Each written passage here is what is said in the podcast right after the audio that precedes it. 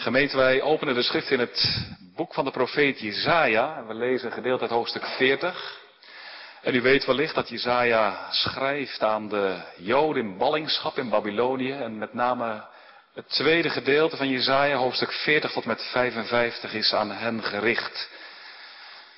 Jezaja 40 vanaf vers 1 tot met 11. En dan slaan we vervolgens op bij Lucas 2 en daarvan de versen 25 tot en met 32. Dus Jezaja 40 vers 1 tot 11 en daarna Lucas 2 vers 25 tot met 32.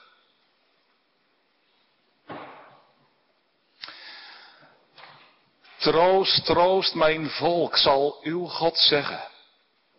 Spreek naar het hart van Jeruzalem en roep haar toe dat haar strijd vervuld is. Dat haar ongerechtigheid verzoend is en dat zij van de hand des Heren dubbel ontvangen heeft voor al haar zonden. Een stem des roepen in de woestijn, bereide weg des Heren. Maak recht in de wildernis een baan voor onze God. Alle dalen zullen verhoogd worden en alle bergen en heuvelen zullen vernederd worden. En wat krom is, zal recht en wat hobbelachtig is, zal tot een vallei worden gemaakt. En de heerlijkheid des Heren zal worden geopenbaard. En alle vlees tegelijk zal zien dat het de mond van de Heere gesproken heeft. Een stem zegt roep. En hij zegt wat zal ik roepen? Alle vlees is gras en als een goede tierenheid als een bloem des velds. Het gras verdort, de bloem valt af als de geest des Heren daarin blaast. Voorwaar het volk is gras het gras verdort, de bloem valt af. Maar het woord van onze God bestaat in eeuwigheid. O Sion, gij verkondigste van goede boodschap, klim op een hoge berg. O Jeruzalem, gij verkondigste van goede boodschap, hef uw stem op met macht, hef ze op, vrees niet. Zeg de steden van Juda, zie hier is uw God. Zie, de Heere Heere zal komen tegen de sterke en zijn arm zal heersen. Zie, zijn loon is bij hem en zijn arbeidsloon is voor zijn aangezicht. Hij zal zijn kudde weiden gelijk een herder. Hij zal de lammer in zijn armen vergaderen en in zijn schoot dragen.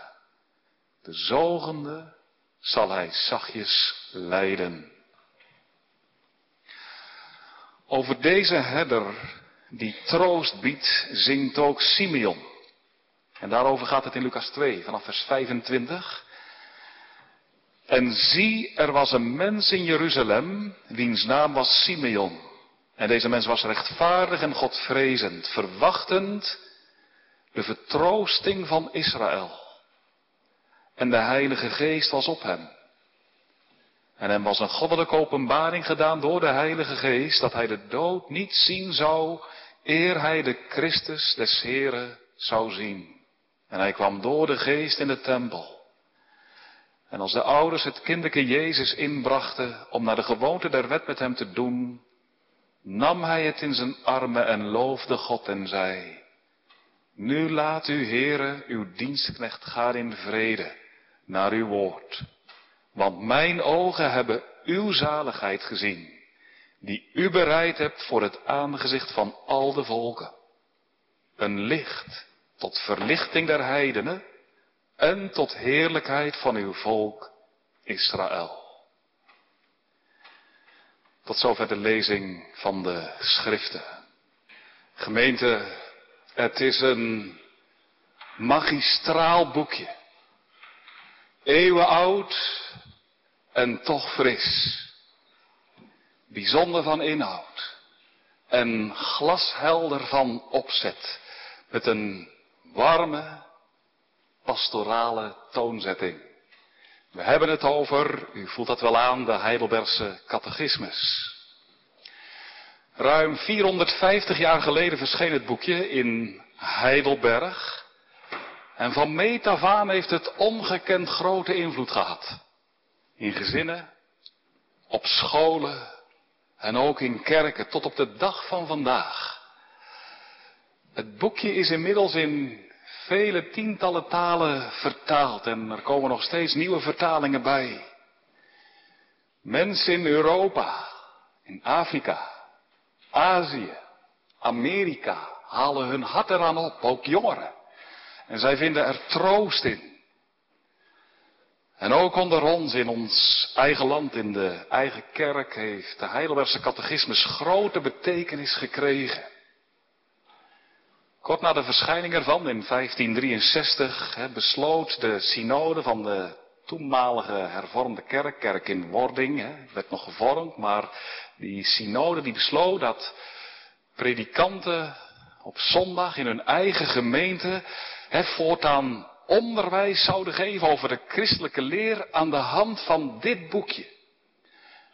En daardoor is het gekomen dat tot op de dag van vandaag, ook nu, anno domini 2021, nog altijd honderden gemeenten, waaronder die van Waarder, zondag aan zondag het oor te luisteren leggen bij dit boekje uit Heidelberg. En wij willen dat ook vanavond weer doen. We hebben ook in overleg met de mannenbroeders van de kerkraad besloten om dat te doen en weer te beginnen bij het begin. Ik begreep dat dominee Breuren gestopt was bij zondag 23. En het leek ons goed om de draad weer op te pakken en dat te doen bij zondag 1 die voor ons ligt. En ik stel voor dat voordat wij verder gaan deze zondag eerst met elkaar gaan lezen. Zondag 1 van de Heidelbergse catechismus. Twee vragen. En we willen ze graag samen met u lezen.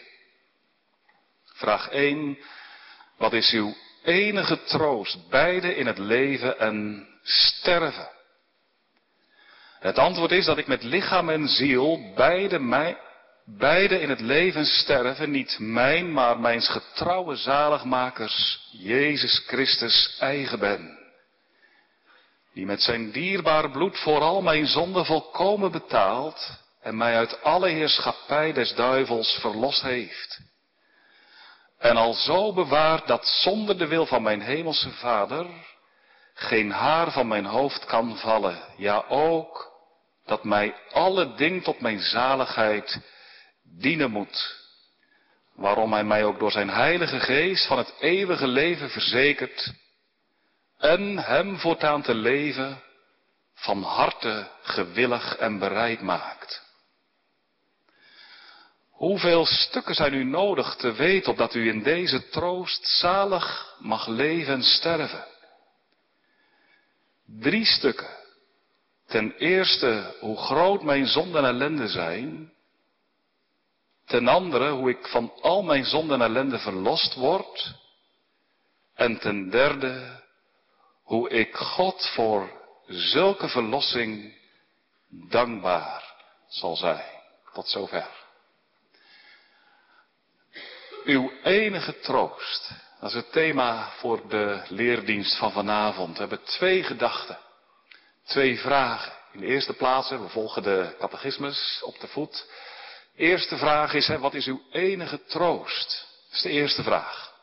En dan letten wij op vraag en antwoord 1. En dan de tweede vraag. Hoe ontvangt u deze troost? Vraag en antwoord 2. Twee vragen dus. En ja, voordat ik die wil behandelen, wil ik ook eerst iets zeggen over de achtergrond en de geschiedenis van de Heidelbergse catechismus. Uw enige troost, dat is het thema voor vanavond. Gemeente, waarom is er de Heidelbergse catechismus? Wat is het doel van dit boekje? En wie heeft het geschreven? En waarom? En hoe komt het dat dit leerboekje tot op de dag van vandaag zoveel zeggingskracht heeft? Wat is haar geheim? Wel, het verschijnen van de Heidelbergse catechismus, dat heeft alles te maken met de grote ontdekking die Maarten Luther heeft gedaan in de 16e eeuw, monnik uit Wittenberg. En u weet, Luther heeft enorm geworsteld. En met de vraag, hoe verschijn ik rechtvaardig voor God? Hij was er diep van overtuigd. God wil dat wij volmaakt zijn. dat wij helemaal leven in lijn met de wet. Van binnenuit. Dat wij doen al dat wat hij vraagt. Met liefde, van harte, met al wat in ons is. En Luther ontdekte, ik ben er niet toe bij machten. Het gaat niet. Hoezeer ik ook mijn best doe, hoezeer ik mij ook inspan. Ik kan niet voldoen aan de hoge norm van de wet van God. Maar toen deed hij de grote ontdekking in zijn leven. Wat God nu van mij vraagt, eist, dat schenkt hij ook. Dat reikt hij ook aan. Dat biedt hij aan. Wat hij van mij vraagt, daarmee komt hij nu in zijn zoon tot mij. De Heer Jezus Christus. Die heeft gedaan wat ik niet kan. Volmaakt leven. Hij heeft betaald waarvoor ik moest betalen. Hij heeft zijn leven gegeven aan het kruishout van Golgotha. En Luther ontdekte, het is door hem en door hem alleen dat wij vrede vinden met God. Uit genade alleen, door het geloof alleen, in de Heer Jezus alleen. Dat is de grote ontdekking van Maarten Luther. En Maarten Luther steekt die ontdekking bepaald niet onder stoelen of bank in tegendeel. In zijn tijd is net de drukpers uitgevonden, 1520, en hij maakt er handig gebruik van. Het ene boekje na het andere laat hij verschijnen. En zo verspreidt de leer van vrije genade als een olievlek over heel Europa uit. Het gaat ook westwaarts, in de richting van de Nederlanden. En zo is het ook gekomen dat de leer van de Reformatie, die grote ontdekking van Luther, ook in onze regio's is gekomen. Ook in Waarder. Die leer van Luther verspreidde zich ook meer zuidwaarts. In de richting van een regio met Heidelberg als hoofdstad.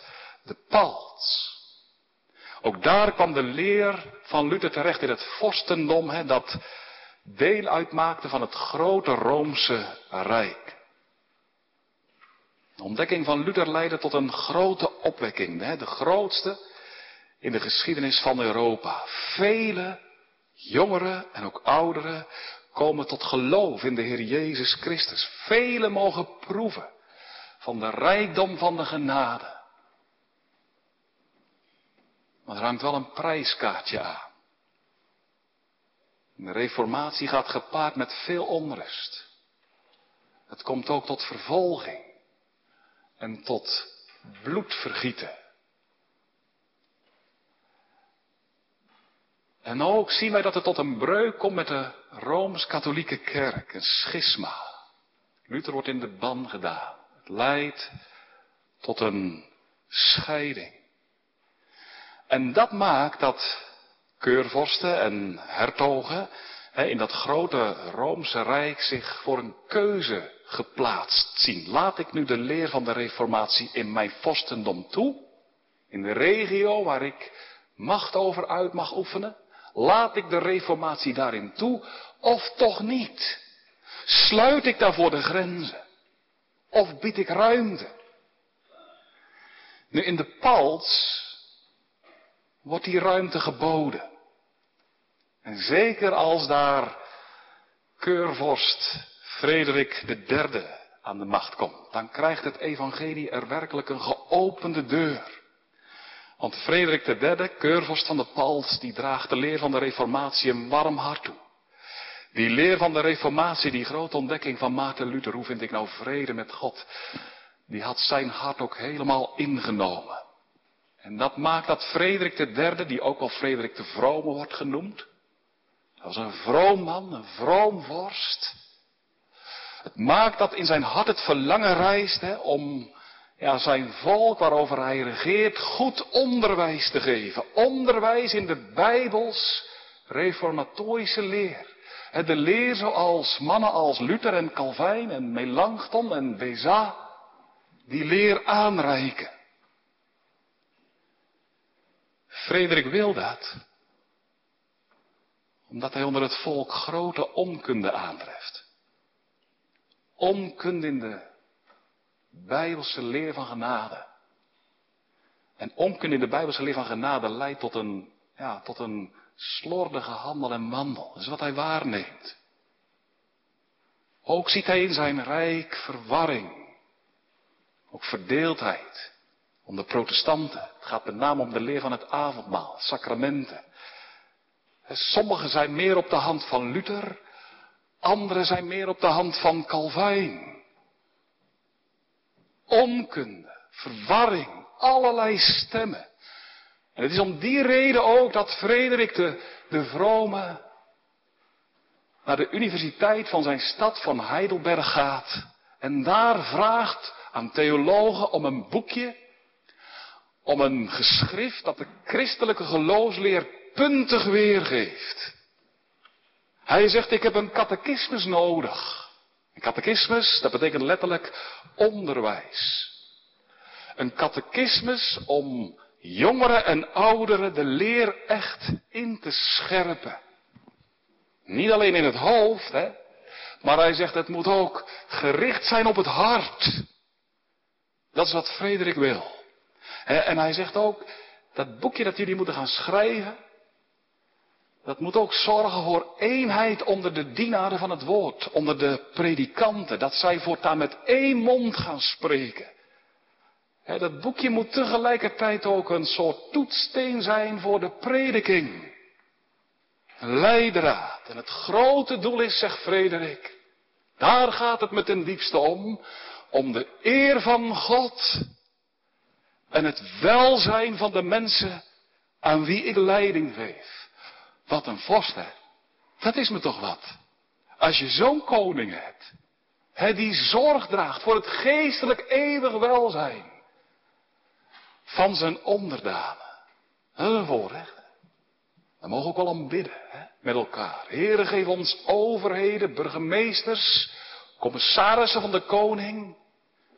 Bidden voor het huis van Oranje, kom met uw heilige geest opdat wij vorsten mogen hebben als Frederik de derde. Die ons onderwijzen, die ons voorgaan in de leer van het woord. Die laten zien, wat dat blijkt uit hun handel en wandel, dat het goed is. om de koning der koningen, de Heer Jezus Christus, te dienen. Nu, Frederik de Wijze legt dat verzoek, de vrome legt dat verzoek bij de Universiteit van Heidelberg neer. En dan gaat in 1560 een commissie van theologen aan de slag, onder wie twee heel jonge, Caspar Olevianus en Zacharias Ursinus. En vooral Ursinus, zo weten we uit onderzoek inmiddels, en levert een grote bijdrage. Ursinus die maakt daarbij gebruik van allerlei geschriften. Van geschriften van Calvijn en Luther, Melanchthon en vele anderen. De catechismus, dat is ook wat helder is geworden uit wetenschappelijk onderzoek, draagt een sterk Luthers stempel. Meer dan dat velen vermoeden, denk ik. Tegelijkertijd, zeker ook als het gaat om de sacramentsleer, heeft het ook een sterk Calvinistisch karakter. Maar hoe ook. Bron en norm voor de catechismus waaruit Ursinus put, is het woord. De Bijbel. Werkelijk. Dat is ook wat Frederik zelf aangeeft als het boekje van de drukpers rolt in 1563. Dan zegt hij, de gehele catechismus is woord voor woord opgedelft uit goddelijke bronnen. Hij zegt de catechismus is eigenlijk een echo van het woord van God zelf. Juist daarom, is mijn overtuiging, heeft dit boekje zoveel zeggingskracht. Heeft het aan kracht nog niets ingeboet, omdat het zo door en door bijbels is. Het is actueel. Helder. Toegesneden op het hart. En daarom mogen wij het ontvangen als een kostbaar geschenk als een diamant uit handen van de kerk van de Reformatie. Echt jonge mensen,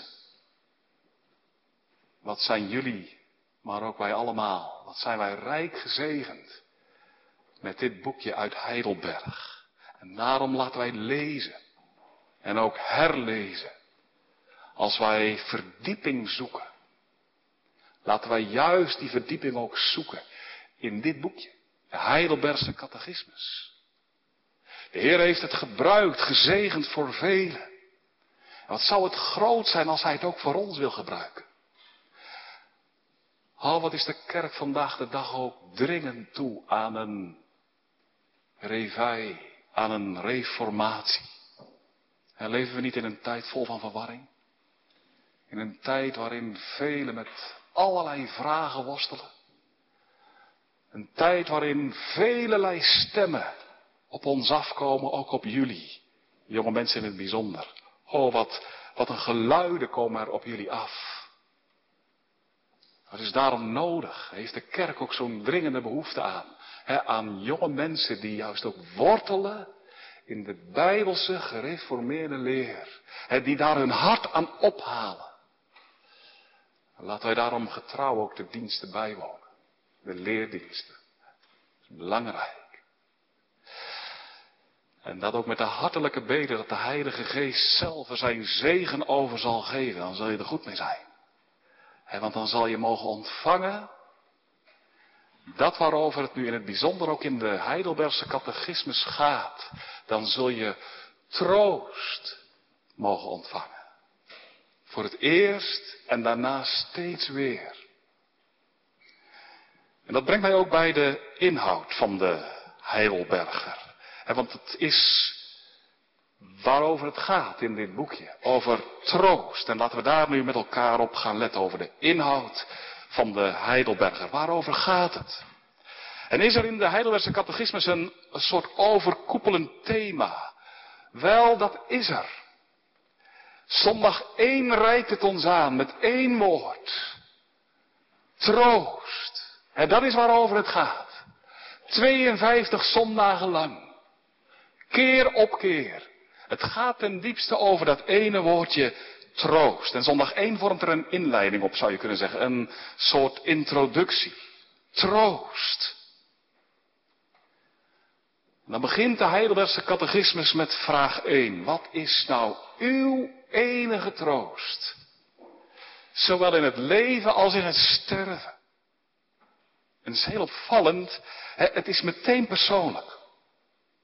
Niet vaag, niet abstract, gericht aan uw adres. Niet voor anderen, maar voor u. Wat is nou uw, jouw troost in dit leven? En niet wat is de troost van een ander, maar wat is de troost van u? De vraag is heel persoonlijk die hier de catechisme stelt. Uw enige troost. Zegt u het eens. Als tegenslagen in je leven zich voordoen. Misschien is dat bij je zo. Als het moeilijk is. Wat is dan je troost? Als de weg anders gaat dan dat je had gedacht en gehoopt. Wat troost je je dan mee? Wat is uw enige troost in het leven? Maar wat is ook je enige troost in het sterven? Als dat moment komt en dat komt en wie weet hoe snel dat je voor de laatste keer je adem uitblaast. Dat je hart voor de laatste keer slaat. Wat is dan je troost? Waar troost je jezelf dan mee? Troost. Troost is een woord dat je bij de reformatoren voortdurend tegenkomt. Als je hun werk leest, ook de werken van Ursinus, de werken van Calvijn, steeds weer kom je dat woordje troost tegen. En de mannen bedoelden daar niet zozeer mee een fijn gevoel. Ja, ik voel me gewoon, gewoon fijn vandaag. Nee, maar zij bedoelden daar veel eer mee, hou vast. Wat is je hou vast in je leven? Heb je houvast? Wat is de grond onder je voeten? Waar fundeer je je leven op? Dat is wat ze bedoelen met troost. En als je die troost hebt, hè, dan heb je ook Ja, vreugde. En zekerheid. En hoop. En moed. En blijdschap. Maar wat is nu je enige troost? Uw troost, je hou vast. Is wat je nodig hebt, nietwaar, als, als het in je leven moeilijk wordt. Ja, daar wisten de reformatoren ook alles van. Wat gingen die mannen vaak diepe wegen. Wegen van moeite en verdriet. Wegen vol tegens.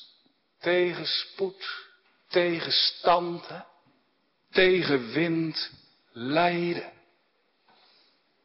Je houvast als je het zelf ook moeilijk hebt? Wat is je houvast? Je troost.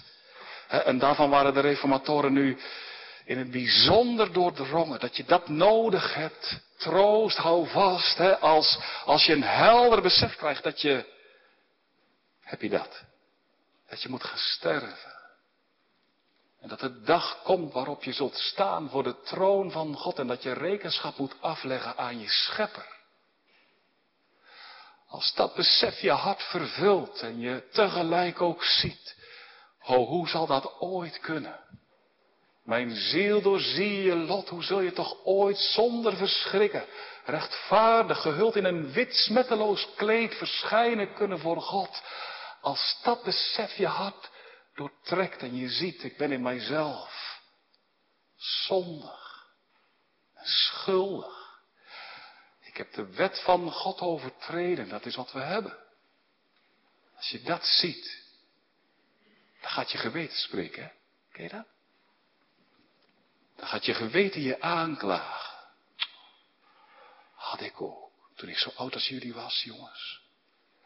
Dan dacht ik, oh, nou moet ik misschien vannacht wel sterven. Als ik nou niet meer wakker word, hoe zal het dan zijn? Heb je dat ook? Dan kom ik voor God te staan die alles van mij weet. Dan was ik bevreesd. En dan ben ik soms nog wel. Ik, oh, is het goed, hè? Kan ik sterven? Kunt u sterven? God ontmoeten. Wat is je houvast, jonge vriend, vriendin, zeg eens. Heb je houvast? Wat is je houvast, je troost? In leven en in sterven, maar in het bijzonder bij dat moment waarop je zult staan voor God. Wel, de, reformatoren hadden ontdekt één troost en dat is de Heer Jezus Christus. Hem hebben we nodig. Nou, dat is waarover het gaat in de catechismus. Troost. Troost. Dat vind je bij hen, bij de reformatoren, maar dat vind je nu ook voluit in de Bijbel. In het Oude Testament en in het Nieuwe Testament. Bleek dat zojuist ook niet toen we Jezaja lazen. Troost, troost mijn volk. Maar ook het Nieuwe Testament is ermee vervuld. Het is zo treffend niet waar wat, uh, wat Simeon zegt. Hè. Als hij het kind Jezus in zijn armen houdt, dan vind, dat vind ik zo mooi. Dan, dan noemt hij het, dit is nou de vertroosting van Israël. Hem heb ik nodig. Zeker ook als ik sterven ga. De vertrouw, niet mooie naam, de vertroosting van Israël. Hij die troost biedt. Deze Heer Jezus heeft zelf ook getuigd over de Heilige Geest. Hij zegt, die zal komen en die zal mij verheerlijken in het hart van zondaar, ook in de hart van zondaar in waarder. In de harten van jongens en meiden in waarder. Dat is onze hartelijke wens. Dat kinderen en jonge mensen de vertroosting van Israël mogen leren kennen. Dat doet God nu in het bijzonder door de Heilige Geest. Die maakt gebruik van het woord. Maar de Heilige Geest, die wordt zelf ook de trooster hè, genoemd. De trooster. Hij gaat uit van de Vader en van de Zoon. En God de Vader zelf wordt door Paulus in 2 Korinthe 1 genoemd. Hè, de God aller vertroosting. Zie, troost is een voluit Bijbels woord. De goddelijke personen laten zichzelf met dat woord aanduiden. Voluit Bijbels. Nou, wat is nu je enige troost in leven en in sterven? En dan komt het antwoord. En wat voor een antwoord. Zo kostbaar. Zo rijk. echt waard om uit je hoofd te leren. Zo mooi. Mijn enige troost is, en dan komt het, dat ik met lichaam en ziel, beide in leven en sterven, niet mijn, maar mijns getrouwe zaligmaker, Jezus Christus eigen ben. Dat, dat is troost. Dat is vast. Mijn enige. Ah, wat precies? Nu dat ik niet van mijzelf ben. Nee. Maar van de Heer Jezus. Dat. Helemaal. Mijn lichaam. Mijn ziel. Mijn gehele persoon. Dat ik dat mag zeggen. Ik ben van Hem. Ik behoor Hem toe. Ik ben Zijn eigendom. De Heer Jezus is zo machtig en zo rijk. En nu ben ik in Zijn bezit. Ik ben niet weer van mezelf. Ik ben het eigendom van de Heer Jezus Christus. Als je dat mag zeggen, wat kan je dan nog gebeuren? Dan gaat het altijd goed. Ook al voelt het helemaal niet goed. Dan gaat het toch goed. Dit is troost. dat Jezus mijn Jezus is. Ja, zegt antwoord 1, hè, dat Hij, Jezus, mijn getrouwe zaligmaker is. Mijn Jezus, getrouw, die mij trouw blijft. Ook al ben ik ontrouw, Hij blijft mij getrouw. Ook al laat ik hem los, en dat is, heb u dat ook, dat doe ik nou elke keer. Ik laat hem los, maar hij houdt mij vast. Ik verlaat hem elke keer weer. Maar hij zoekt mij op. Ik val in de zonde. Maar hij bidt voor mij.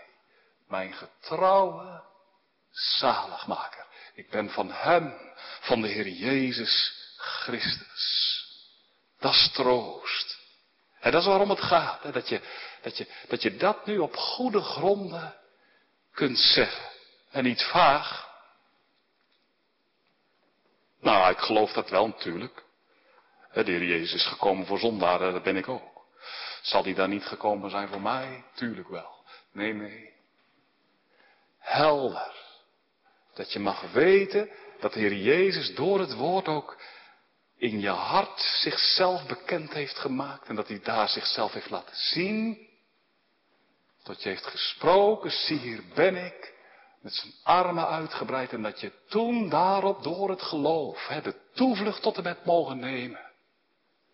En dat je zo het eigendom van de Heer Jezus Christus bent geworden. Jezus, mijn Jezus, hè, dat ik het eigendom ben van deze getrouwe zaligmaker.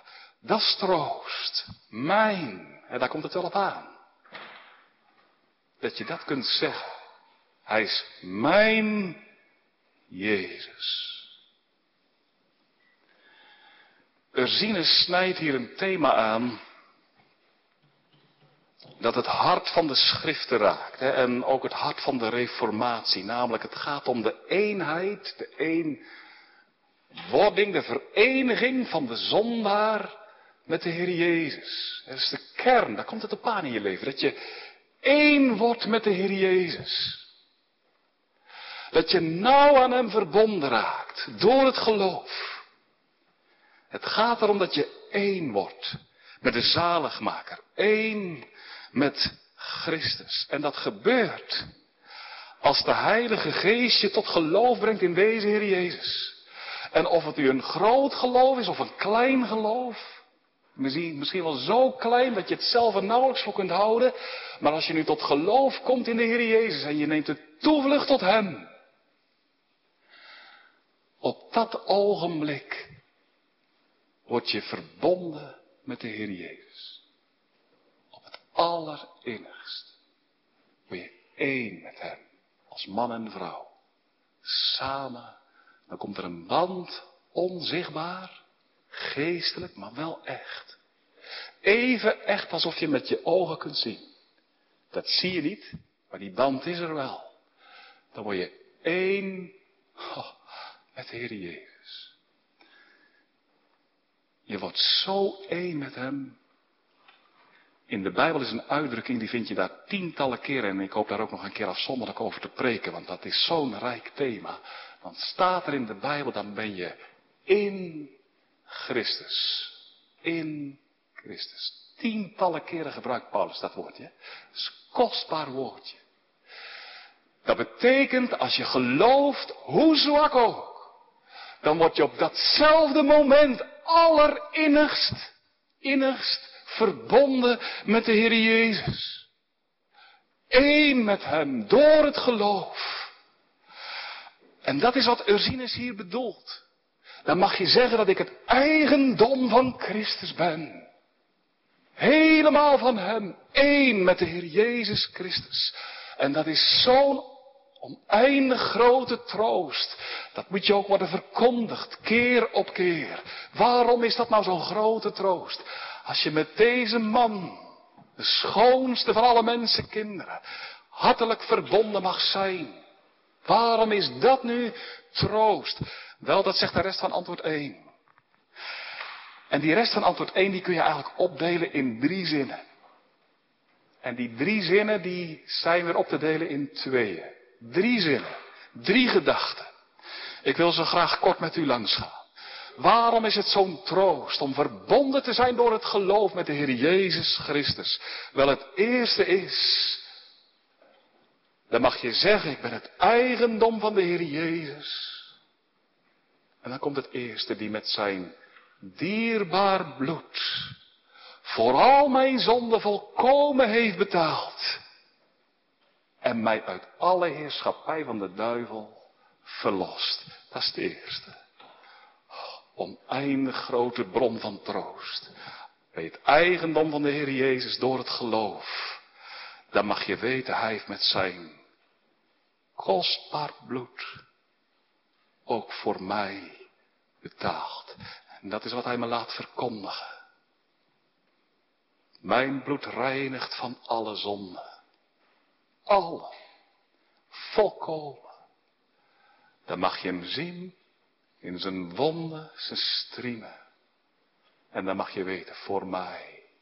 Hij heeft voor mij betaald. Voor mij geleden. Voor mij ging hij de weg naar het kruis. Voor mij deed hij verzoening. Voor mij droeg hij de zonde en de toorn over de zonde weg. Dan mag je zeggen, als je ziet op deze Heer Jezus Christus. Ik wil mij gaan vertroosten in Jezus wonder groot. Oh, het is zo, zo dierbaar om oog te krijgen voor deze man van smarten. Ken je dat? Voor zijn lijden sterven, dat je mag weten. Hij gaf zijn bloed. Ook voor mij. Hij betaalt. Niet alleen voor anderen, maar o wonder van genade. Hij betaalt nu ook voor mij. Geef vrijheid vreugde. Als je dat mag weten, dan volgt ook onmiddellijk het tweede. Als de Heer Jezus voor mijn zonde betaalt, dan geeft Hij ook tegelijkertijd daarmee een doodsteek aan de duivel. Dan kan de duivel niks meer met me. Dan heeft de duivel niets meer aan me. Probeert hij wel, hè? dan zegt hij, kijk eens wat je hebt gedaan. Dan gaat hij je bestrijden, je op je zonde wijzen. En je aanklagen, je beschuldigen. Dacht je dat jij genade hebt? Zie eens hoe je leeft. Zie eens wat er in je hart is. Maar dan mag je toch weten, voor al die zonden die ik elke keer weer bij mezelf tegenkom. Heer Jezus, u hebt ervoor betaald. Ik denk aan Maarten Luther. Die man werd ook soms zo bestreden en vaak bestreden. U ook, hè, door de duivel. En dan wees de duivel hem op zijn zonde. En dan zei hij tegen de duivel, en dat mag u ook zeggen voor wie de Heer Jezus dierbaar is, die gelooft in de Heer Jezus. Dan zei Maarten Luther tegen de duivel, wat heb ik eigenlijk met jou te maken? Heb ik tegen jou gezondigd? Ik heb niet tegen jou gezondigd, ik heb tegen God gezondigd. En inderdaad, God is rechtvaardig. Maar hij is ook barmhartig. En een ieder die voor hem zijn zonde beleidt en zijn hand legt op het lam, die ontvang genade. Zie, die voor mij met zijn kostbaar bloed betaalt. En tegelijkertijd daarmee ook de duivel aan banden legt. Dat is het eerste. Daarom is het zo troostvol het eigendom van de Heer Jezus zijn. Tweede, ook zo troostvol. Ik ben niet van mijzelf, hè, maar van mijn getrouwe zaligmaker. En dan komt het. Die mij al zo bewaart dat zonder de wil van mijn hemelse vader geen haar van mijn hoofd kan vallen. Ja, die mij al zo bewaart dat alle dingen tot mijn zaligheid moeten dienen. Bent u het eigendom van de Heer Jezus? Hij bewaart u. Hij heeft u in het oog. Elk ogenblik. En hij ziet het en is zo onbegrijpelijk eigenlijk. Dat nou de Zoon van God, God zelf, het ziet als er nou een haar van je hoofd afvalt. Een haar. Toch? Er vallen dagelijks haren van je hoofd. Je hebt er heel geen erg in, toch? Hij wel. Hij wel. Zo nauwlettend heeft hij je in het oog. Met een liefdevol oog. Valt er een haar naar beneden, mannen. Hij ziet het. Weet je wat dat wil zeggen? Als je nou verliezen leidt, hoe gering ook. Hij zorgt. Hij zorgt. Nou, voor een haar. Als hij dat ziet, zal hij dan je andere verliezen niet zien? Oh, zeker wel. En als hij nou zijn bloed voor je wil geven, voor die allergrootste nood, zal hij dan geen zorg willen dragen voor al die andere noden, welke ook? Oh, leg hem je wonden voor je zorgen. Heer Jezus zegt, ik zorg. Ik ontferm mij over je. En hij doet het. En het kwaad, hè, wat, wat je overkomt en Gods kinderen overkomt, veel kwaad. Die lijden. Weg van strijd en moeite. Weet je wat hij zegt? Je begrijpt het helemaal niet, hè? Maar vertrouw op mij. Ik zal al dat kwaad dat je heeft, hebt getroffen, wat je overkomt. Op een dag zul je het zien. Het zal meewerken ten goede. Wat? Ten beste. Hij keert het zo ten beste voor je. Kan je nu niet bekijken. Maar, maar de Heer zegt, geloof me. Vertrouw op me. Het zal voor je ten goede zijn. Ja, maar het doet zo'n zeer. En ik wil het niet. Ah, zegt de Heer Jezus, vertrouw op mij. Doe het op mij aan. Je bent toch van mij? Haal je zorgen. Zijn mijn zorgen. Haal je moeite. Mijn moeite. Ik regeer. Doe het aan op mij. Is dat nou geen grote troost? Als toch deze Heer Jezus je koning is, ben je dan niet rijk? Hoe de weg ook gaat, gaat altijd goed. Derde, ik stip maar aan, hè. Maar we gaan er later, dat hopen van harte, nog uitvoeriger op in. Maar het derde is ook zo kostbaar. De Heer Jezus doet nog iets. Hij geeft me, zegt de catechismus, zijn heilige geest. En zijn heilige geest verzekert me van het eeuwige leven. En maakt me gewillig om voor Christus te leven. Hoort ook bij elkaar, hè? De Heilige Geest verzekert me van het eeuwige leven. Ja, dat doet hij keer op keer. Dat moet je elke keer weer horen. ja, je hebt, ik, ik, ik, ik, heb het zelf althans niet, maar je hebt het geloof niet op je, in je broekzak, niet waar. Hè? Van, oh, ik geloof, kijk maar. Geloof is altijd een aangevochten ding. En wil de Heer Jezus zijn heilige geest geven om je keer op keer, de ene keer meer dan de andere keer, te verzekeren. Ik heb u lief met een eeuwige liefde. U hebt het eeuwige leven, vrees niet. En dat doet hij nu door zijn heilige geest. Paulus zegt dat bijvoorbeeld in Romeinen 8. De geest getuigt met onze geest, dat wij kinderen van God zijn. En dat wij zo mogen delen in zijn liefde. Geest getuigt, maakt ons zeker, elke keer weer, met onze geest. Hoe gaat dat? over de zekerheid van het geloof wil ik ook nog graag, hè, u en mezelf, uh, graag nog op ingaan. Maar, maar kort gezegd, hoe doet de geest dat? Wel, dan gebruikt hij de belofte van het evangelie voor. Dan zegt de geest bijvoorbeeld, hè, dan laat hij dat woord kracht doen, een zachte kracht, hè, liefdevolle kracht in je hart. Dan zegt de geest bijvoorbeeld, wie in Christus is, is een nieuw schepsel. En dan zegt jouw geest, amen. Wie in Christus is, oh wonder, is een nieuw schepsel. En dan getuigt de geest, wij dan gerechtvaardigd zijn door het geloof hebben vrede met God. Amen, zegt mijn geest, ik zie het. Wij dan gerechtvaardigd zijn hebben vrede met God door het geloof.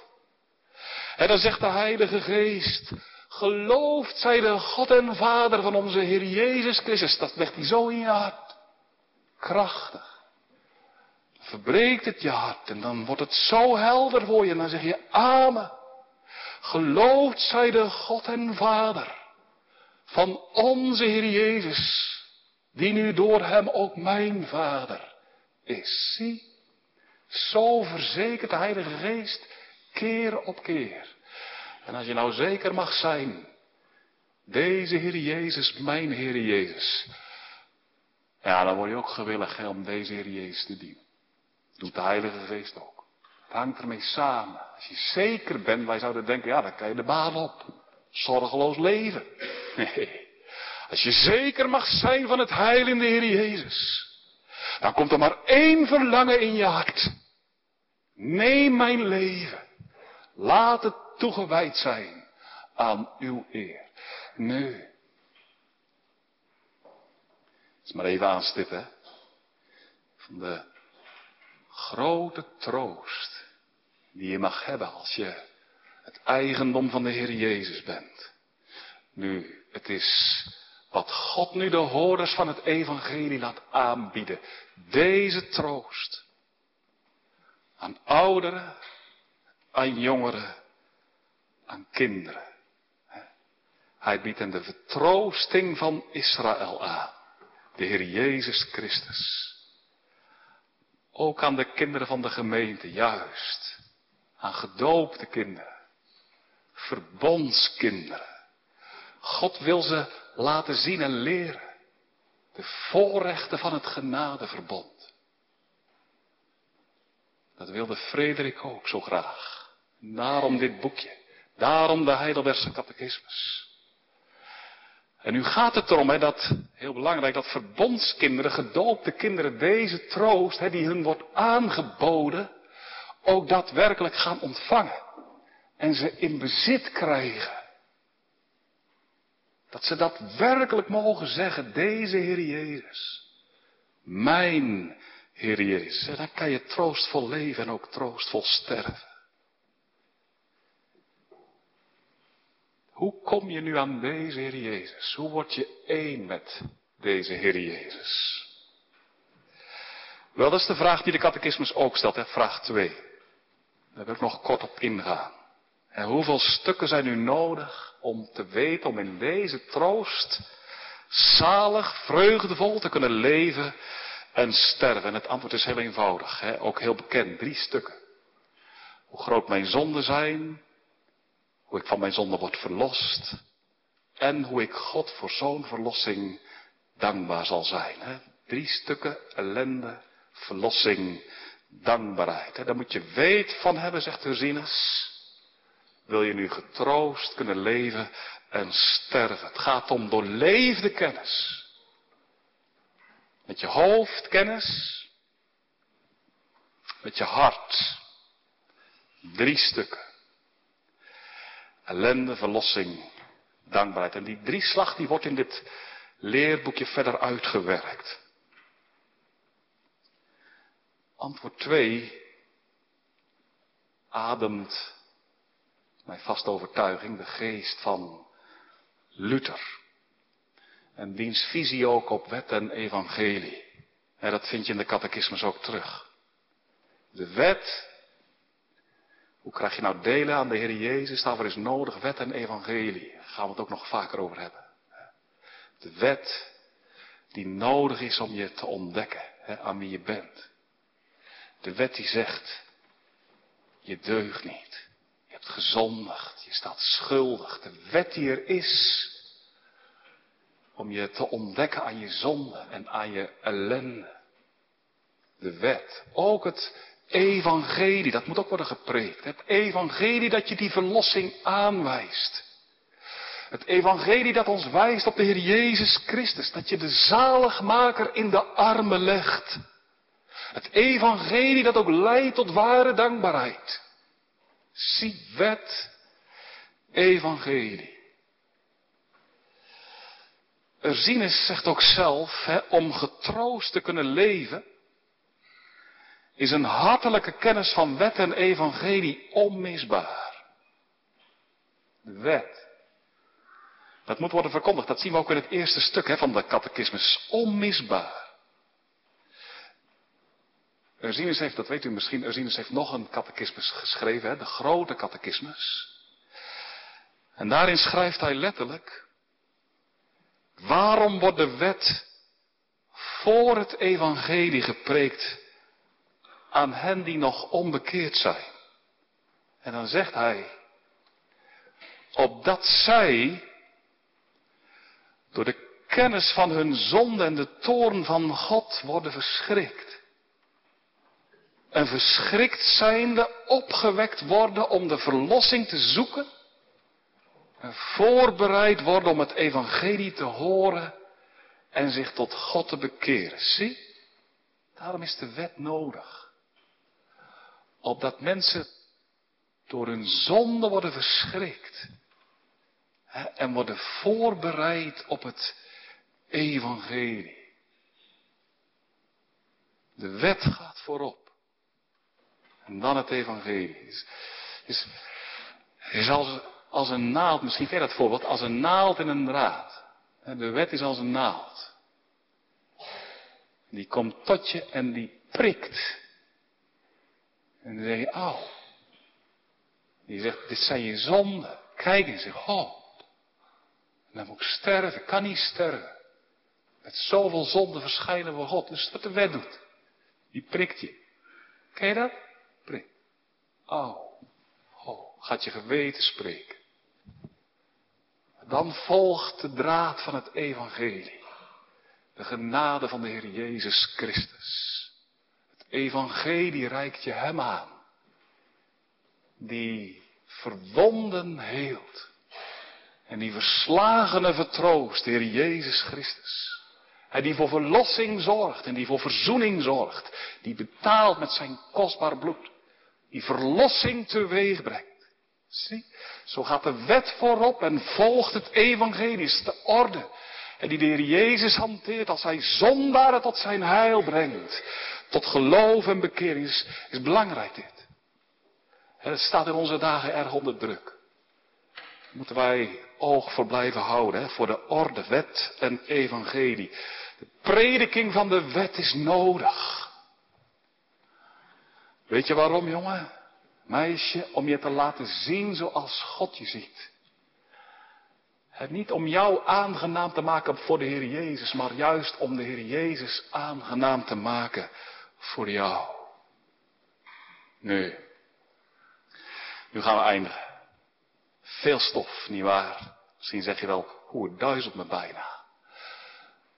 Maar wat een rijkdommen liggen opgetast in zondag 1.